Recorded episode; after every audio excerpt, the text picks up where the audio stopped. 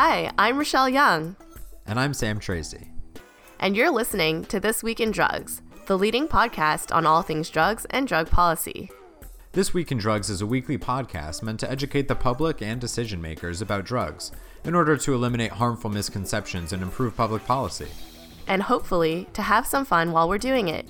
We neither condemn nor condone drug use. Rather, we envision a world in which our attitudes and laws surrounding drugs are grounded in science, compassion, health, and human rights.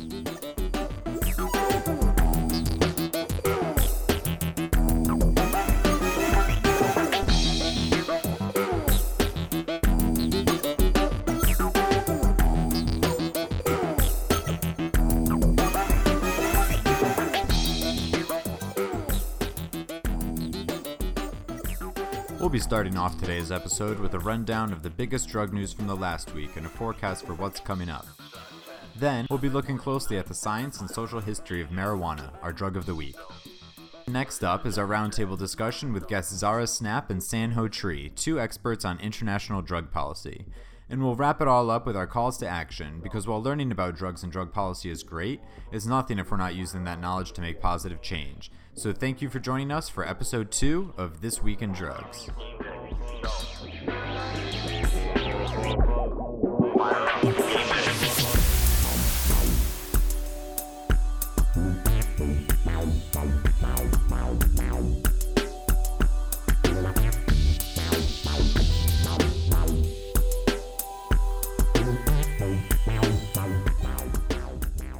All right, everybody. Now it's time for our weekly news and forecast. So, Rachelle and I have each picked out a few big drug related stories from this week, along with a couple of things to look forward to. Uh, so, Rachelle, do you want to start us off? Sure, Sam. For the first story this week, it's kind of equal parts funny and depressing. What I will be talking about is a new anti drug campaign targeted at teens that features only emojis. So, the campaign was launched last week by the Partnership for Drug Free Kids uh, the same people who brought you the This Is Your Brain on Drugs ads back in the day. Each ad has a plain yellow background and then a string of emojis.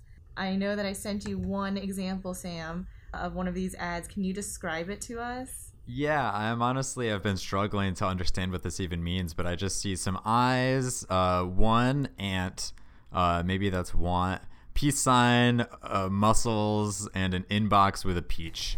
Okay, so apparently what that ad means is I want to be I want to fit in so that flexed arm is fit and the inbox is in, but so the peach is a butt. Mm-hmm. I don't want to smoke. Why is oh because peaches look like butts? Yeah, that's why. Apparently, like the House of Cards Peachoid exactly. thing. Okay. So um. But yeah. so it's kind of a process to decode these new ads. Allegedly, you know, teenagers are better at it than like us young adults are. And while it lacks mm-hmm. the blatant fear mongering element we've come to expect from these types of anti drug ads, it still relies solely on an abstinence only message. So I feel like as a teenager, I probably would have felt like it was more condescending than relatable. Yeah, this is a really strange one. And I mean, I hope that it's the kids actually do understand this, but I wonder if it is just a bunch of anti drug people trying to be hip and kids also have no idea what they're trying to say. Um, I could definitely see, see, it, see it going that way as just a lot more money wasted in the war on drugs. Mm-hmm. More of the same. And actually, uh, so our next story is actually also about some more of the same in the war on drugs uh, this past weekend, uh, El Chapo, who is the head of the Sinaloa drug cartel, uh, actually broke out of prison for the second time in Mexico. And so he had escaped through a hole in his shower floor, uh, which led down to this mile long tunnel that exited at a construction site. And so, as I said, this is actually the second time that this uh, drug lord has escaped from a Mexican prison. Uh, the first time being back in 2001. So it really just goes to show how deep the corruption in the criminal justice system there goes, since it's pretty much a certainty that insiders uh, helped him out or at least uh, turned a blind eye when he was very obviously trying planning a breakout. Yeah, and this shows not just how deeply the corruption goes in the criminal justice system, but like on a, on a whole other level how futile trying to fight the war on drugs by capturing these drug lords is. We talk sometimes within the movement about how when you eliminate one drug lord, another one just pops up, and that's kind of futile way to try and win this war. But apparently, so is even capturing that drug lord. Like, Yeah, because if you arrest them, if they're powerful enough, they won't stay arrested for long. And then uh, if they're not so powerful, they're incredibly easy to replace. And so this has also strained a lot of relationships between the, the U.S. and Mexico because uh, the U.S. was actually pushing for him to be extradited to the United States uh, beforehand, and Mexico refused, thinking that they could handle it. And uh, obviously, that wasn't really the case. So we'll see how this ends up impacting the, the broader international war on drugs as well. Well, I, I hope it doesn't chill the talks that we've been having recently about reforming international drug policy. So, on to the next news item. This one is a lot more related to mainstream drugs, the kinds that most people don't really think of when they hear the words drugs. Um, so the FDA just last week decided to strengthen the warning labels on some of America's most popular over the counter painkillers.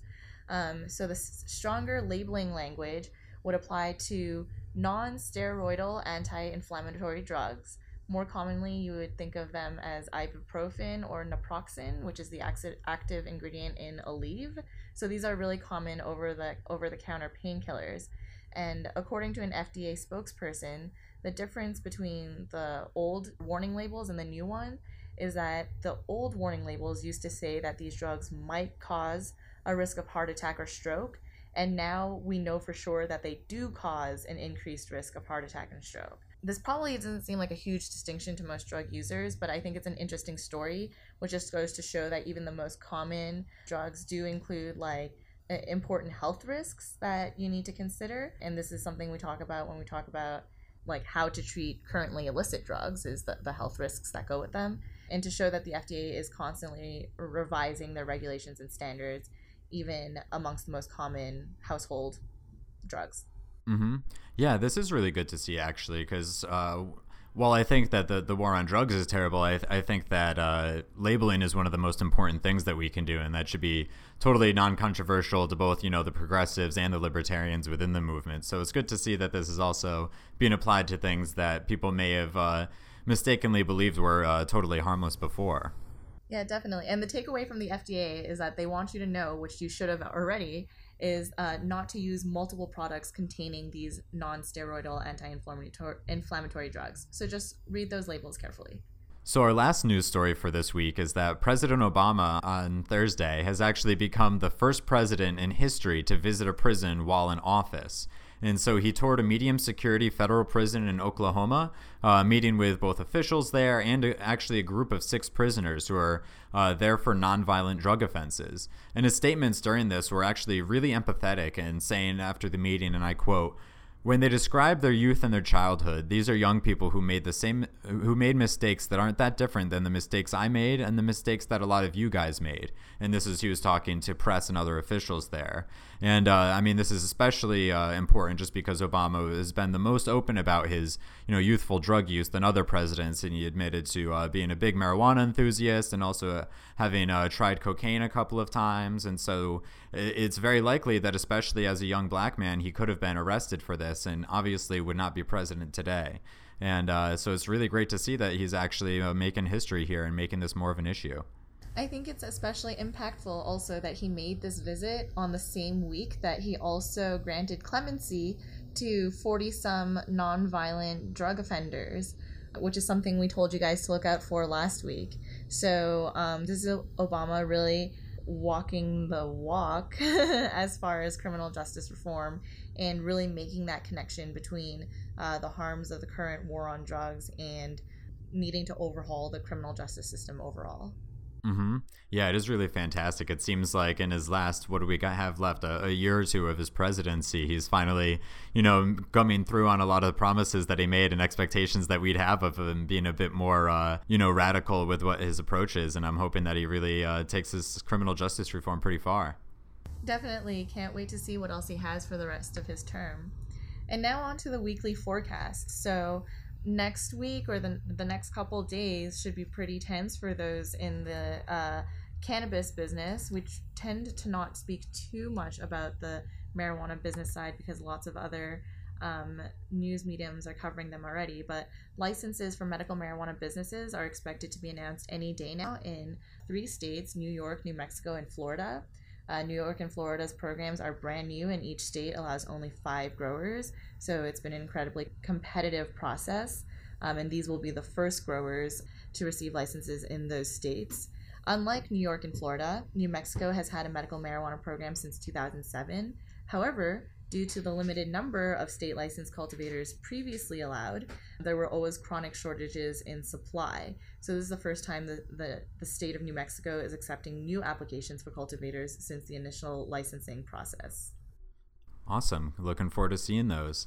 And uh, staying in the strain of uh, sticking with marijuana business stuff for their forecast, uh, it was actually just announced that Ralph Nader, the legendary consumer advocate and former Green Party candidate for president, is going to be keynoting the fourth annual Marijuana Business Conference and Exposition uh, in Las Vegas this November and this is held by Marijuana Business Daily, which is one of the big trade publications in the industry.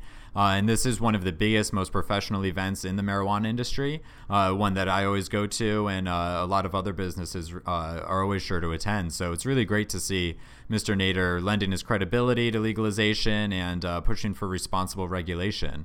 So I hope this is a sign of him getting uh, more involved in this issue because I think it's one that he's been kind of supportive of, but hasn't really been too outspoken on before. so I really look forward to seeing him speak, and I encourage other folks to attend that conference and check him out with me. Awesome. And where and when is this conference again, Sam, in case people are interested in checking it out? Uh, it's in mid November in Las Vegas. Awesome. So that's been our weekly news and forecast. While we're always following the news about the drug war, there's so much happening that it's hard to keep track of it all. So if you, our listeners, see a good news story or hear about an upcoming event that you'd like us to know about, send it to us on social media or email us at thisweekindrugs at gmail.com, and we may include it in next week's show.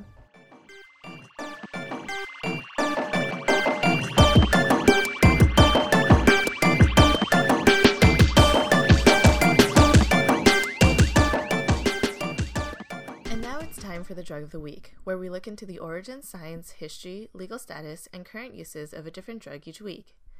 This week's Drug of the Week has dominated discussions about drug policy reform, received more political and media attention this year than ever before, and is seeing an unprecedented acceptance in modern society. It even appeared on the covers of Time magazine and National Geographic in May. Nevertheless, it is still widely misunderstood by many. So, this week, of course, we'll be delving a little deeper into the plant known as cannabis, or marijuana.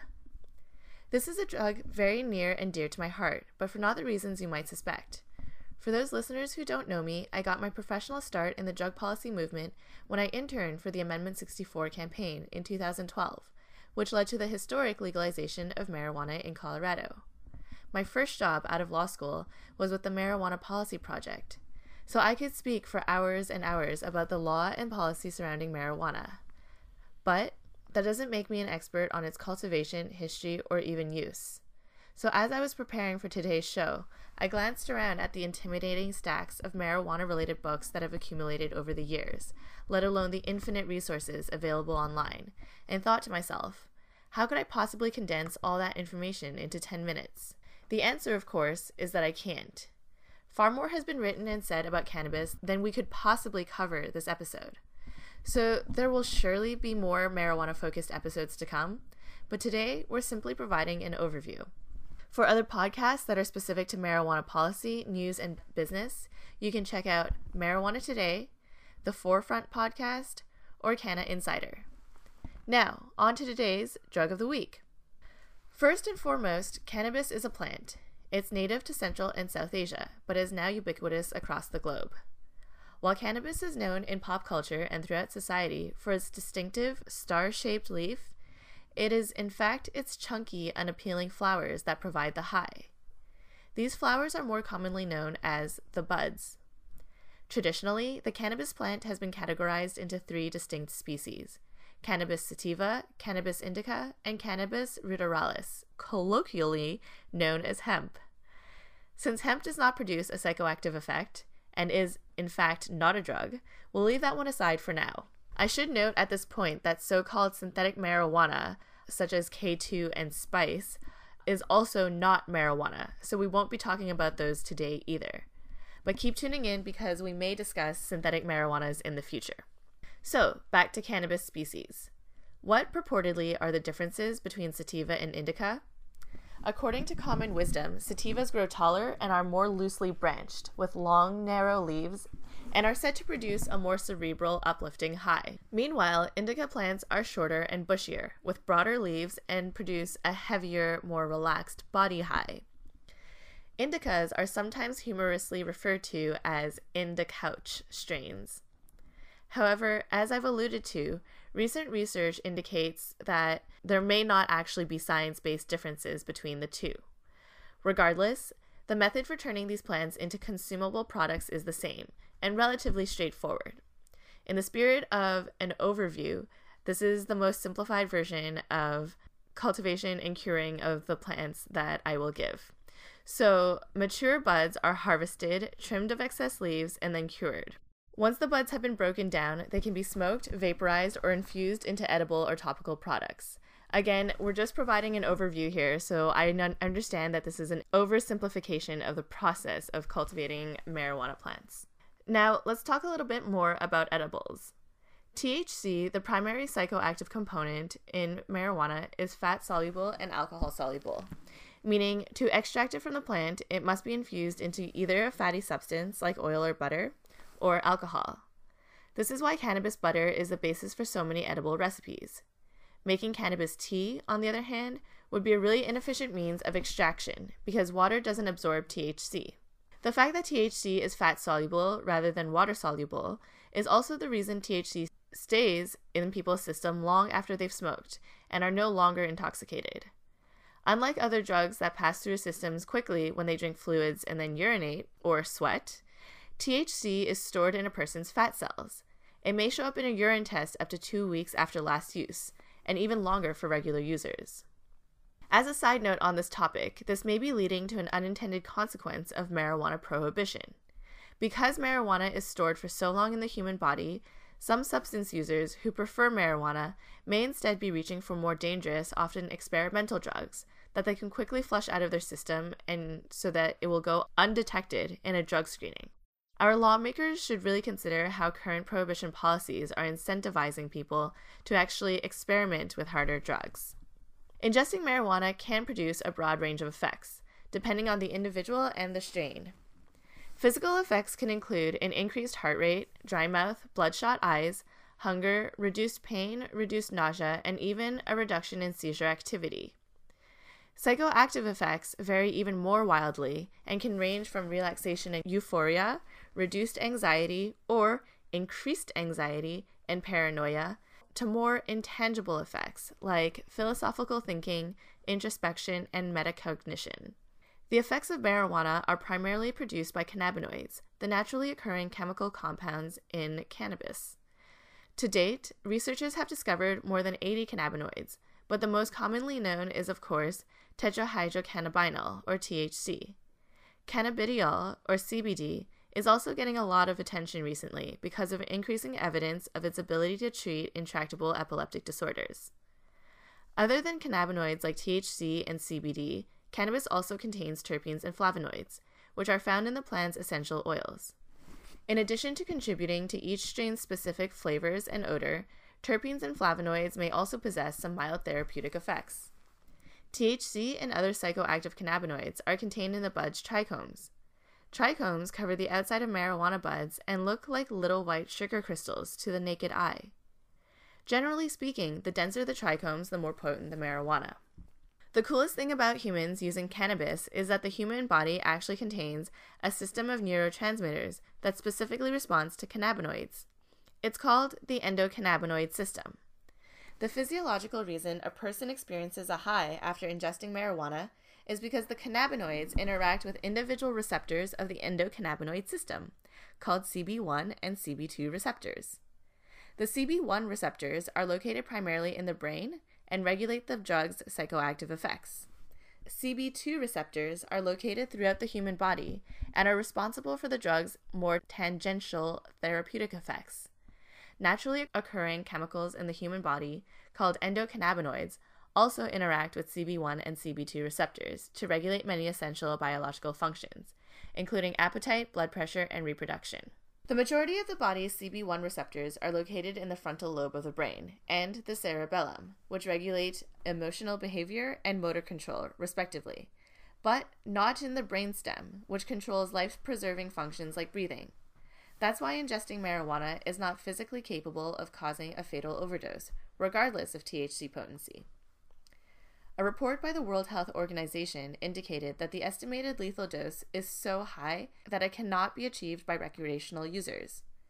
Marijuana's LD50, as in the amount it would take to cause death, is estimated to be somewhere between 20,000 and 40,000.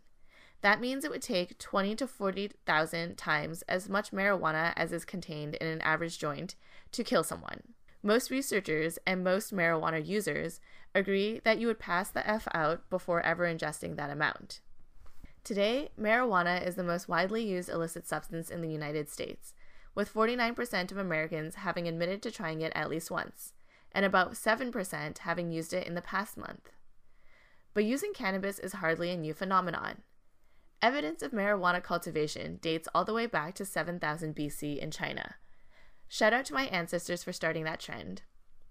Recently, archaeologists in Central Asia discovered more than 2,000 pounds of cannabis in the 3,000 year old grave of an ancient shaman. After extensive testing, scientists concluded that the cannabis was being used for medicinal and euphoric purposes. The first written reference to cannabis was also in China around 2000 BC. Around that same time, cannabis made an appearance in the Hindu holy texts, the Vedas. Some historians believe that by the 10th century, cannabis was known in India as the food of the gods. In the 20th century, the Rastafari movement embraced cannabis, called ganja, as a sacrament. Rastas believe that the use of ganja cleans the body and mind, heals the soul, exalts the consciousness, facilitates peacefulness, brings pleasure, and brings them closer to Jah. The history of current marijuana prohibition is sadly rooted in racism. The very, very, very abbreviated version is that Mexican farmers in the 1920s would use cannabis after work to relax. Prejudice against Mexican migrants in the South and Southwest translated into skepticism for their um, loco weed. The word marijuana is itself a holdover from that prejudice. The term was popularized by Harry Anslinger, America's first drug czar, to make the plant sound more Mexican and play off of anti immigrant sentiments. To highlight how closely tied marijuana prohibition is to racist sentiment, I will read you this direct quote from Anslinger when he testified to Congress in support of outlawing it. There are 100,000 total marijuana smokers in the U.S., and most are Negroes, Hispanics, Filipinos, and entertainers. Their satanic music, jazz, and swing results from marijuana use. This marijuana causes white women to seek sexual relations with Negroes, entertainers, and others. Reefer makes darkies think they're as good as white men. Let's take a moment to absorb and recognize how steeped in completely unabashed racism that statement was. I can't even believe I said it out loud, it's so appalling. The fact that, to this day, African Americans are nearly four times more likely to be arrested for marijuana possession than a white person across the United States, even though blacks and whites use marijuana at similar rates, makes the history of marijuana prohibition that much more shameful. Much like alcohol prohibition in the 1920s, marijuana prohibition has been a failure on every level. Despite costing taxpayers billions of dollars in law enforcement, marijuana prohibition has utterly failed to reduce use. And in fact, marijuana related violence has increased dramatically in recent years, with gangs and cartels almost exclusively in control of the market. Fortunately, the past two decades have seen a shift towards more sensible marijuana policy. Beginning with California in 1996, states from coast to coast have legalized cannabis to varying degrees for medicinal use. And in 2012, Colorado and Washington became the first two jurisdictions in the world to completely legalize marijuana for adult use. Today, 23 states plus DC, Guam, and Puerto Rico have effective medical marijuana laws. 19 states in the U.S. Virgin Islands have removed criminal penalties and the threat of jail time for the simple possession of marijuana. And Colorado, Washington, Oregon, Alaska, and the District of Columbia allow for the regulated adult use of marijuana. In 2016, it's likely that voters in California, Nevada, Arizona, Maine, and Massachusetts will also get to decide whether to tax and regulate marijuana similarly to alcohol. Of course, outside the United States, the Netherlands has been leading the way on more sensible drug policies since the 1970s. Amsterdam is famous for its cannabis coffee shops, but a little known fact is that cannabis has never been legal there.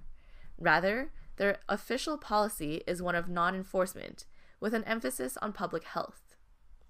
A majority of the Dutch population supports this policy, and notably, the number of drug related deaths in the country remain amongst the lowest in Europe. More recently, in international developments, Uruguay became the first nation in the world to legalize cannabis. And Jamaica, after suffering decades of prejudice against their sacred herb, finally decriminalized small amounts of ganja earlier this year. The understanding that cannabis, by every scientific measure, is a safer recreational substance than alcohol has been a driver behind marijuana policy reform. Of equal importance is the increasing awareness that marijuana laws are disproportionately enforced against people of color. The future is looking bright, though. As recently as the late 80s and early 90s, when your intrepid co hosts were born, disapproval of marijuana was at around 80%. Today, nearly the opposite is true. More than 50% of Americans agree that marijuana should be legal, 84 believe that it should be decriminalized, and 88 support medical use of cannabis. We hate the word inevitable because continuing this incredible march towards progress is still going to take a lot of hard work and dedication, but ending marijuana prohibition now seems more likely than ever. We hope that the recent trend towards more sensible marijuana laws will be a catalyst for a more sensible approach to all drug policy and laws.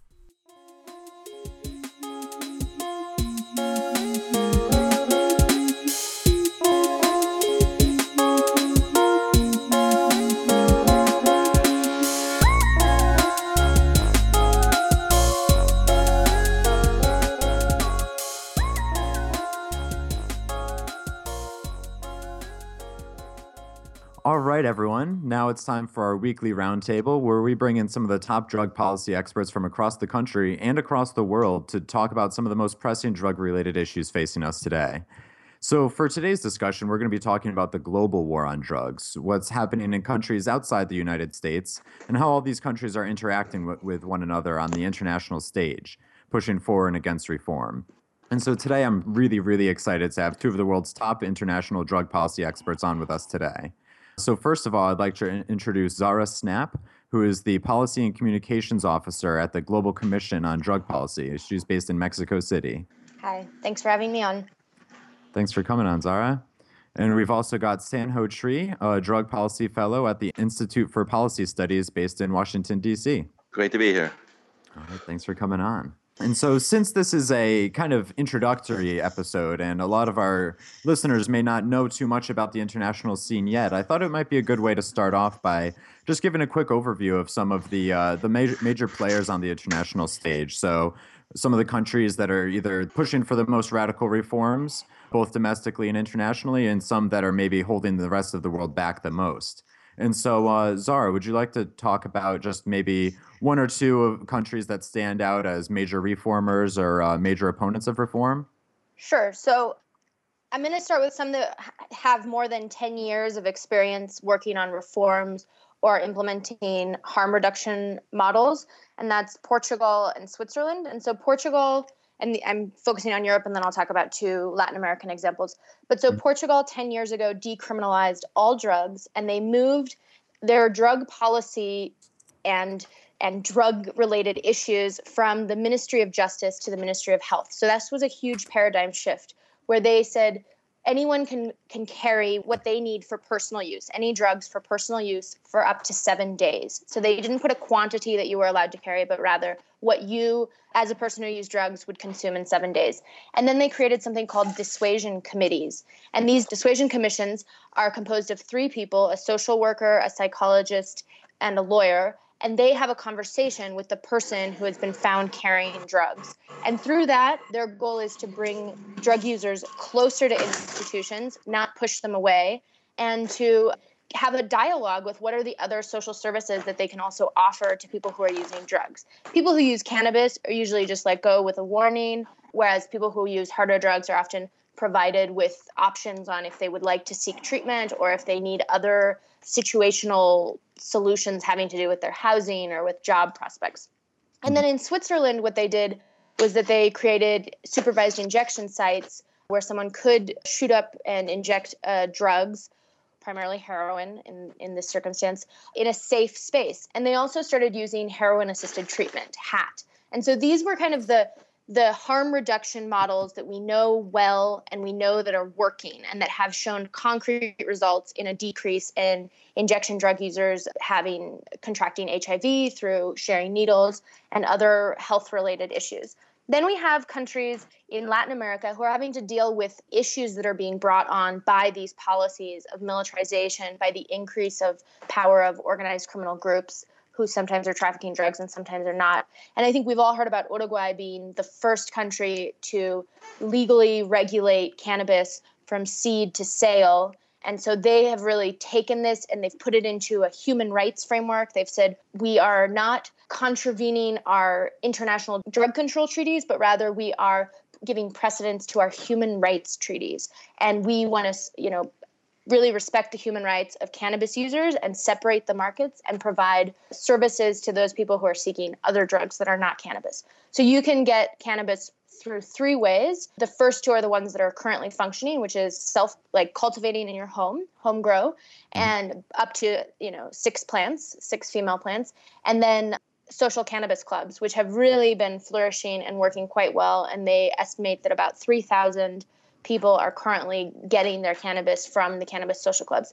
The government run pharmacies are still a little bit slower getting started because of the the longer permitting and process that that the government is putting into place but it's going to be a very different model than the Colorado model or other US states in that people who are not residents will not be able to buy there is no publicity. If you buy from a government pharmacy, there will only be five strains available, and they are choosing those strains but so that there's oh, wow. two indica, mm-hmm. two sativa, and then one that's very high CBD. Mm-hmm. And then so they're they're putting into place their recreational market uh, or their non-medical market, and then they're going to work on their on their medicinal market um, because they see that the need is greater on the recreational side, and because they want to have time to really show doctors and work with them to to raise awareness about the use of cannabis products in the medical field. And so we kind of have these two different, uh, we know what harm reduction has looked like in a European high consumption model, but what in Latin America we're really looking on, and I'm sure Sanho can speak to this a bit too, is how do we reduce the harms caused by the policies? How do we ensure that we are moving this business out of the hands of organized crime and into the hands of governments? So there's a difference in kind of the discourse and how we're moving forward when we think about harm reduction even and then the other one i would only i just want to briefly touch on is ecuador mm-hmm. which recently did and sanho might be able to expand on this which recently did a review of the people who were currently in their jails and they changed their penal code to really allow people who had small quantities or who had been used as traffickers or in spanish we, we call them mules so drug mules and which are primarily women who are often the heads of households. They changed the penal code and then reviewed who was currently in the prisons, and they were able to release many people, thousands of people, who were there who were serving disproportionate sentences. So they really thought what's proportional to what actually happened and you know by taking these women out of their families and putting them in jail, what are the consequences of that? And they reviewed that and they revised it. So I think those are some interesting and, and kind of hopeful places in the world. Yeah, absolutely. Thank you for that, Zara. And th- that is a really interesting thing, too, of just that there are so many different countries that are pushing for really serious and broad reaching reforms right now, but just how each different region is approaching it a bit differently, it seems, and that the, the South American countries are kind of taking very different approaches from the European ones. And so, uh, Sanho, could you actually talk a little bit about? What kind of causes these different regions to be approaching reform differently and like what kind of problems is each one facing in, in say south america and these more heavily uh, the trafficking and transit countries and everything versus uh, europe which is the very high consumption ones that zara had mentioned yeah, you know, I think the um, the big change that's happened um, is is the elephant in the living room, which is the United States. Mm-hmm. And even though it's a global struggle and lots of people are fighting very hard around the world in various fronts to, to reform drug policies, empire has its privileges, right? And so mm-hmm. American activists who have been pushing to change the, the, the cultural wars upon which marijuana prohibition especially is founded upon have changed U.S. policies. And heretofore, the U.S. would not allow other countries to be flexible or, or to reinterpret treaties or, or to push the envelope. But what, what was the turning point was the, the vote in, in uh, Colorado and Washington state, where our own citizens, when, when asked the question directly, told the government it's time to reverse gear on the drug war. Mm-hmm. By doing that, it opened up a lot of political space in Latin America, in Europe, in other countries uh, to begin to push back against uh, the, the empire, basically. And so the U.S. couldn't go to these international meetings with a straight face and tell other countries, you know, where to get on and get off while their own citizens were turning their backs on the drug war. So we lost a lot of legitimacy, or, or there was never was legitimacy for the drug war, but but uh, that that false consensus that was coerced by the U.S. has fractured profoundly in that void, the Russians have stepped up. And they're doing it for, the, I think, for their own domestic political, you know, scapegoating and, and, and politics. But they're now really mm-hmm. amping up the drug war and wanting to blame the U.S. and NATO, for instance, for why they have so much heroin in their country, uh, because we mm. refuse to spray in Afghanistan. But in this context, a lot of countries, particularly in Latin America, but also Europe and, and other places, are pushing back against this false coerced consensus. So it, the, the mm global drug war operated on what's called the Vienna Consensus, where the Commission on Narcotic Drugs meets. And it was always kind of a, a gentleman's club, uh, mostly men, that, you know, we don't really need to vote on these things. We, we will operate by consensus because everyone agrees the drug wars, that the drugs are terrible things. Well, it was a public consensus and therefore a coerced consensus with clawback and repercussions if you dared cross the U.S.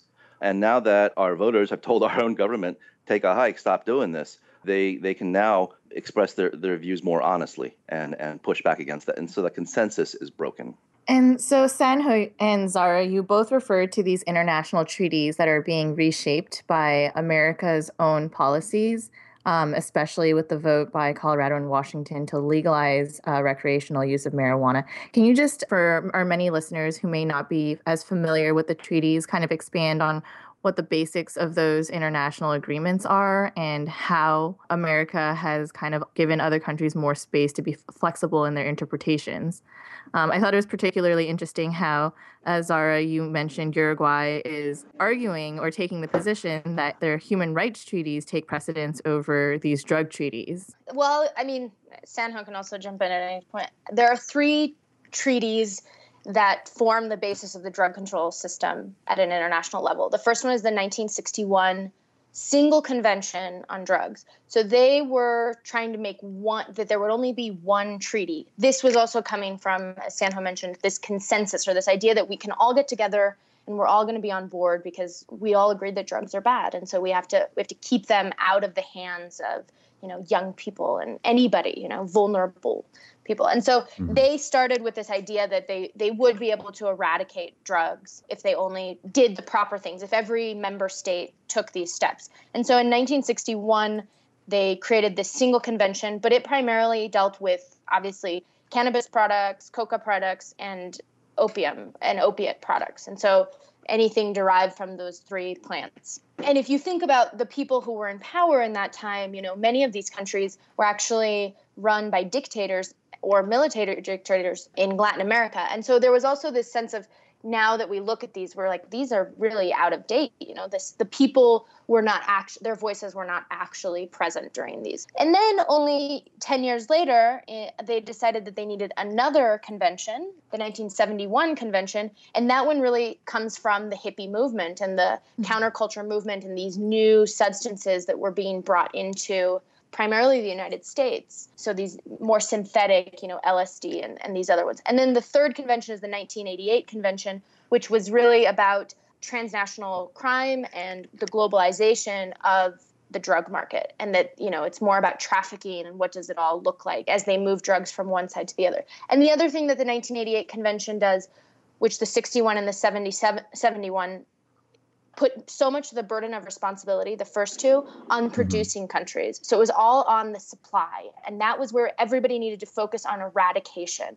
And so that really took the burden of responsibility off of the United States and Europe as the highest consuming countries.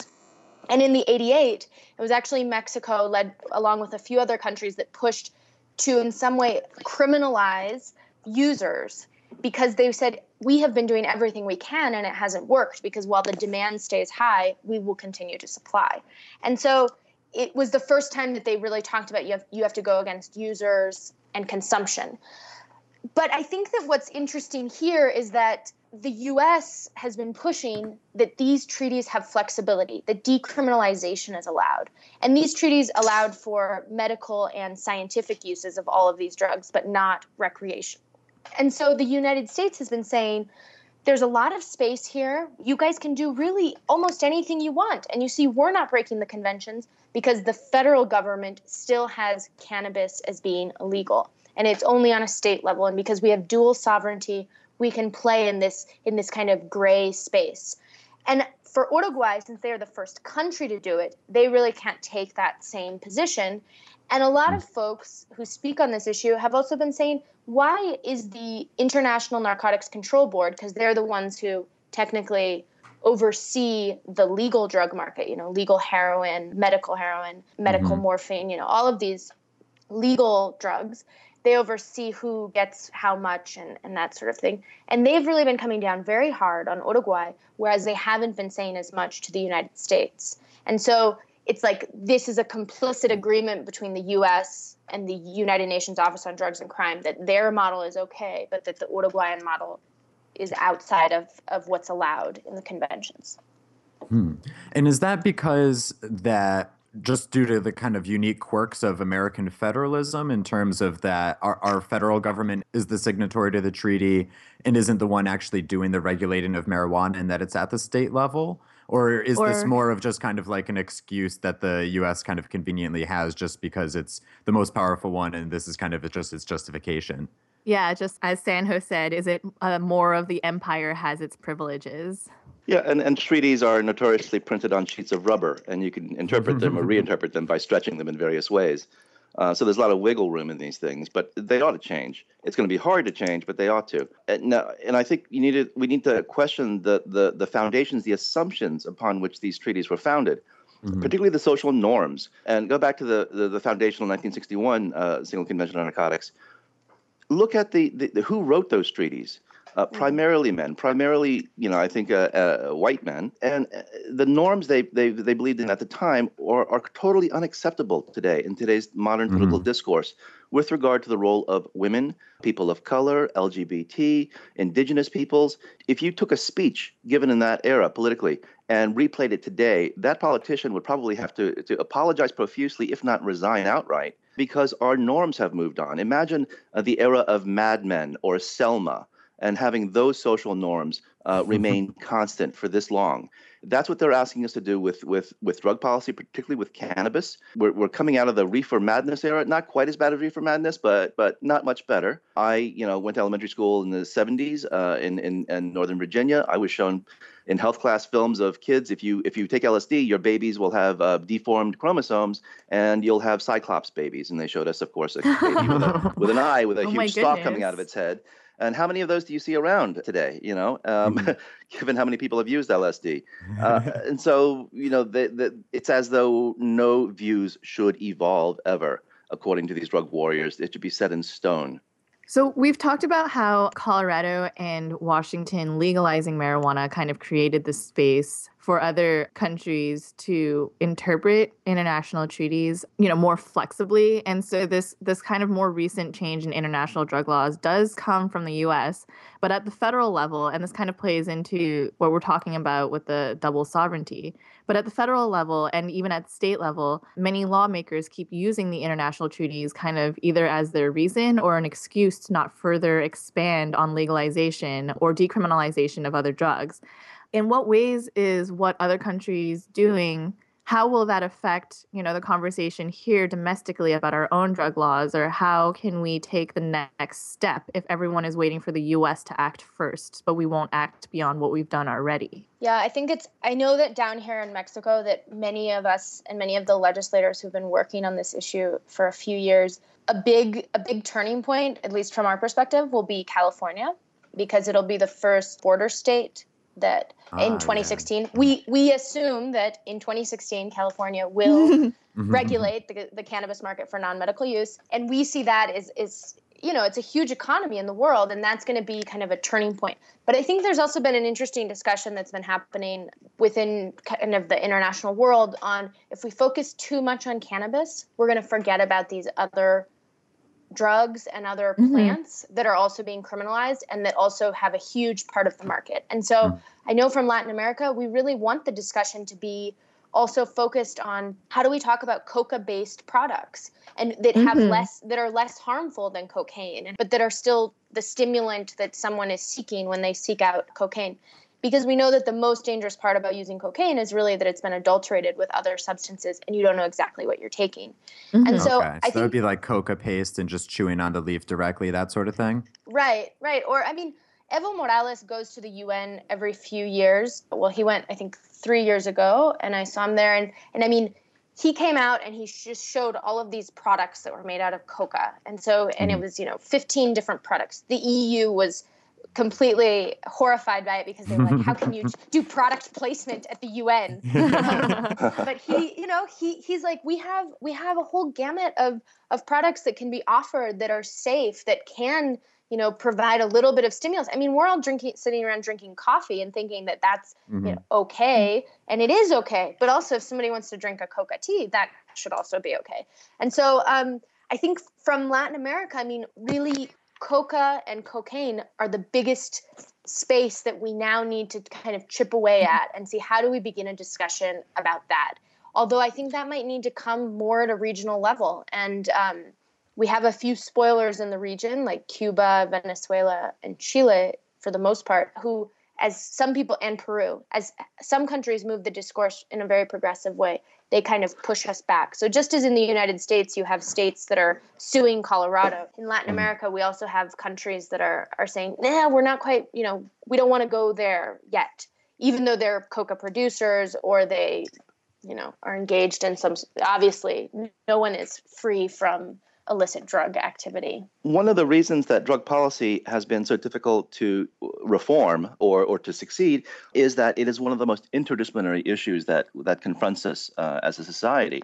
And the difficulty is also what offers us opportunity for change.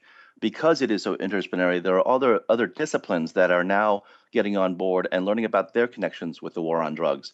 So yes, there is a, a, these UN drug treaties, but there are also treaties and conventions on the rights of women, on indigenous people, uh, about human rights, about the rights of children. And so all these other things come into play, particularly when we're talking about eradication and, and, and supply side producing countries.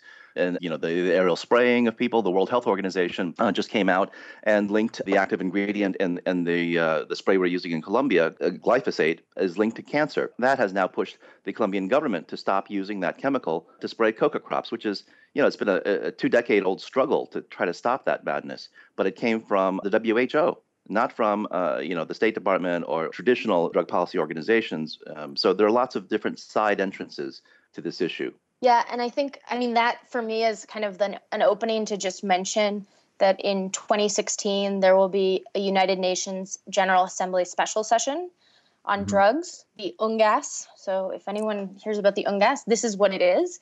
It's going to happen April 19th to the 21st in New York at the UN. So 420 will be um, some coincidental can be celebrated timing. in New York.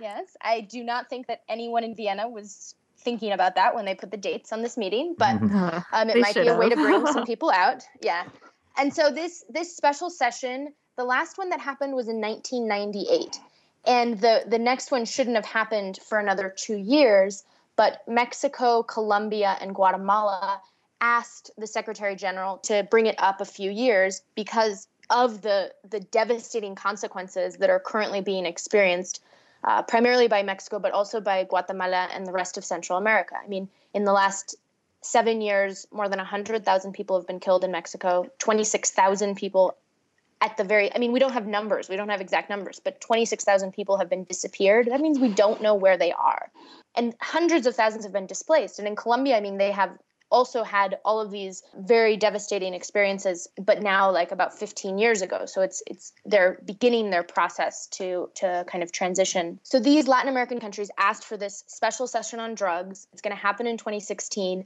and part of the work of the global commission has been to say it shouldn't only be the united nations office on drugs and crime that speaks on this issue the World Health Organization needs to play a big role in this, and they've been isolated in years past. And so that it's important that UNAIDS speak on this, that UNICEF speak on it, UN Women, that as that there's that the High Commissioner on on Human Rights comes out. And so mm-hmm. all of these we're trying to get some sort of system-wide coherence because when you look at the UN goals, like the bigger goals of the health and welfare of of, of the world, drug policy oftentimes goes directly against those and drug control measures goes against the health and welfare of many people. And so mm-hmm. we're kind of trying to turn it on its head and say this deserves a huge debate. And the Secretary General said we need to come to this with all options on the table.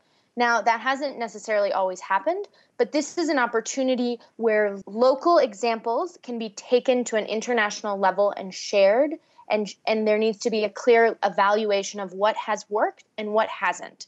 And how do we be, begin to to speak about this issue on an international level?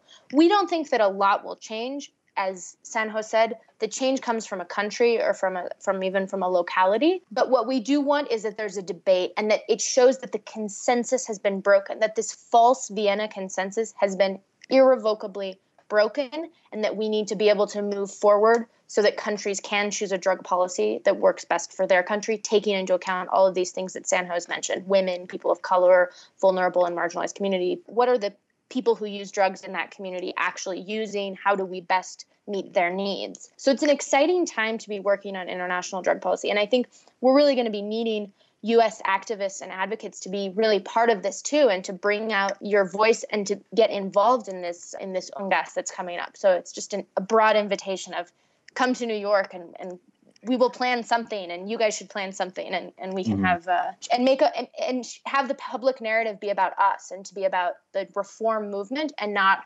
Russia and China and Indonesia and kind of the the people the countries that are taking it in a very um, punitive and uh, closed kind of space. Mm-hmm. And it has to be, I think, you know, it's not just the UN, uh, various UN agencies coming right. to, to our aid and speaking out, and, and whether it's UN Development Program or World Health Organization, but also civil society and, and NGOs. And these, Definitely. the government officials who will be there need to see civil society voting with their feet and mobilizing, and that it does cut across so many different interests and issue areas that it's time to take this take a comprehensive view of drug policy, not just just fiddling around the edges. Yeah, and that is so interesting just in terms of the way that just bureaucracies are set up for the enforcement of these sorts of anti-drug laws and everything of just as you said Zara that it's the the UN Office on Drugs and Crime, it's not about drugs and public health or anything. So right. even though I, I think in the past I know Kofi Annan had said uh, that we need to. I think he had even pushed for it, uh, at least decriminalization, if not full uh, legalization, and treating drugs as a public health system. But it, it is interesting that the UN is pretty much in the same way as the U.S. has with uh, having drugs under the DEA instead of under a more actually, you know, science-based agency. And you had Can also just... kind of uh, hinted at this, but in terms of the what we can actually expect of coming out of UNGAS, it, is there any hope of actually, say, renegotiating these treaties or anything, or is it more of just the very beginnings of a discussion and that'll that'll come down the pike later? Well, I think there are there are several organizations that are advocating for treaty amendments. Uh, Law Enforcement Against Prohibition is one of those. I guess uh, what some folks in the reform community are worried about is that if you go and try and reform the treaties right now, it might you could make the trees more restrictive than they already are. I mean, I don't know uh, if that's yeah. possible, but let's just say that so so in mm-hmm. 2016 we'll have this UNGAS and then in 2019 there's another important review of something called the political declaration. So it's all these UN documents that you know they write and then 10 years later they review and they see how is it going. And so the 2016 for us is is really about opening the discussion breaking the taboo like how do we make sure that countries are discussing this? And then in 2019 it will be more of the technical piece of how do we go about making proposals. And so potentially from the 2016 ungas could come like an expert group that could make recommendations for the 2019 review. And just really quickly kofi annan was secretary general in 1998 and he said you know a world free of drugs we can do it now in 2015 he was he participated in a side event we did at the world health assembly and mm-hmm. he he's part of the global commission and so he laid out we advocate for the regulation of all plant based drugs because we realize that it's better for governments to take control. In fact, you regulate because drugs are risky, not because they're safe. He, I mean, we have his uh, we have his whole speech up on our website, globalcommissionondrugs.org, and it is comprehensive, concise, clear on why this has to change and why we have to do things differently. And when you look at who was in power in 1998, many of those heads of state who attended the last UNGAS now form part of the Global Commission. The president of Portugal, the president of Mexico, Colombia, Brazil, mm-hmm. president of Switzerland. So it's like these very high level heads of state have realized we need to do something different. And that's what makes kind of we need them speaking about this and we need people on the ground and we need civil society, as Sanho said, they're saying we are not okay with this. Because right now, you go to Vienna and civil society, we're there as much as we can, but it's so far away. And so in New York, we need to have as many people there saying, end the drug war. This is enough. We've had enough. This is a great segue to my last question, and it's somewhat tangential to this roundtable because I feel like we focused a lot more on the legal aspects of um, international drug policy and law.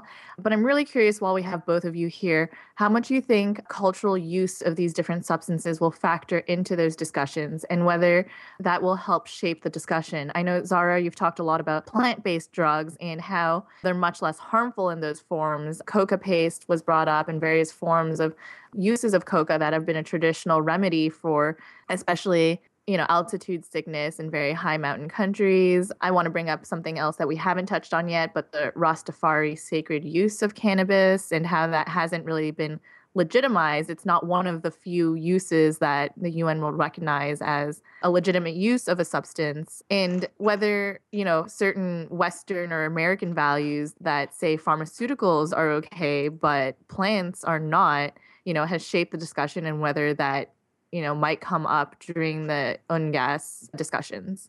You know, in many ways, I think demographics is destiny, and in that sense, the demographics of of drug policy shifts has been a long ways coming. You could see it coming from a long ways away, but it was difficult to predict exactly when that tipping point would be. But if you look at the origins of much of the foundations of the U.S. Uh, modern U.S. drug war in our generation, our lifetimes, comes from the 1960s and the cultural wars that happened then, especially the, the boomer generation, right? And so where one stood during the Vietnam War often determined what, where one stood on other pressing social issues, divisive social issues of the day. Uh, racial integration, sexual liberation, women's rights, drugs, rock and roll, everything else, you know, counterculture, and the war itself. And that bitter, bitter de- uh, generational division, that schism in our culture, has festered for about four decades. And so our politics was dominated by these wedge issues, of which the drug war has been a very important one. But it resonated with that generation particularly.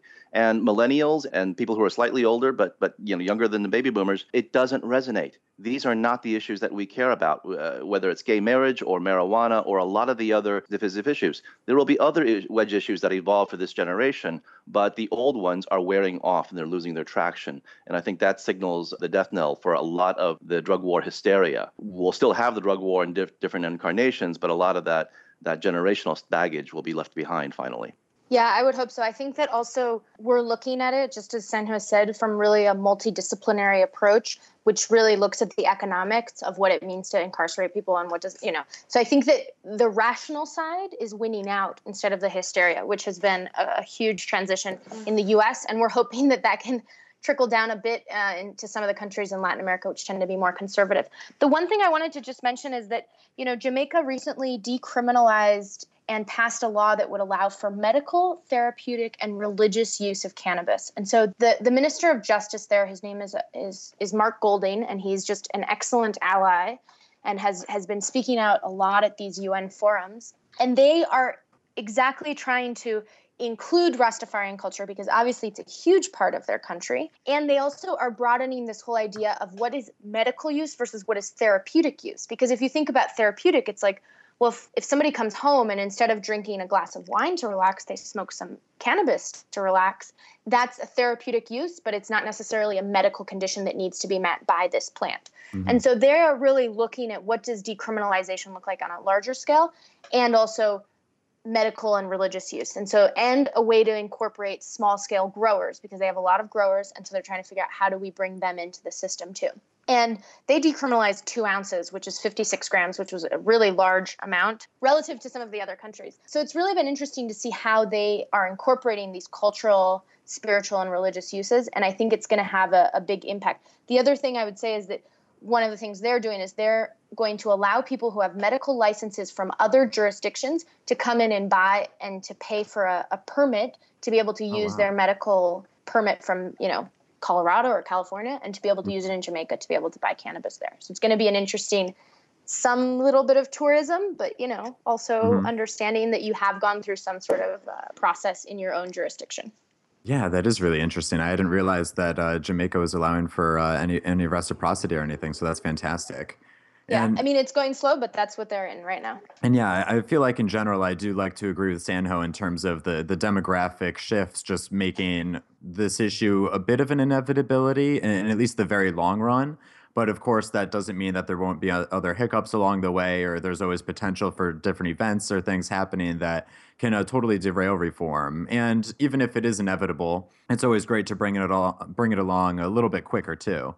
And so, uh, to wrap up the interview, we always like to ask uh, any of our guests that we have on to just give a call to action to our listeners. Because while the show is primarily educational and we want to teach people all about drugs and drug policy, we also want to make them into uh, actors and activists that are going to be helping bring about policy shifts and reform.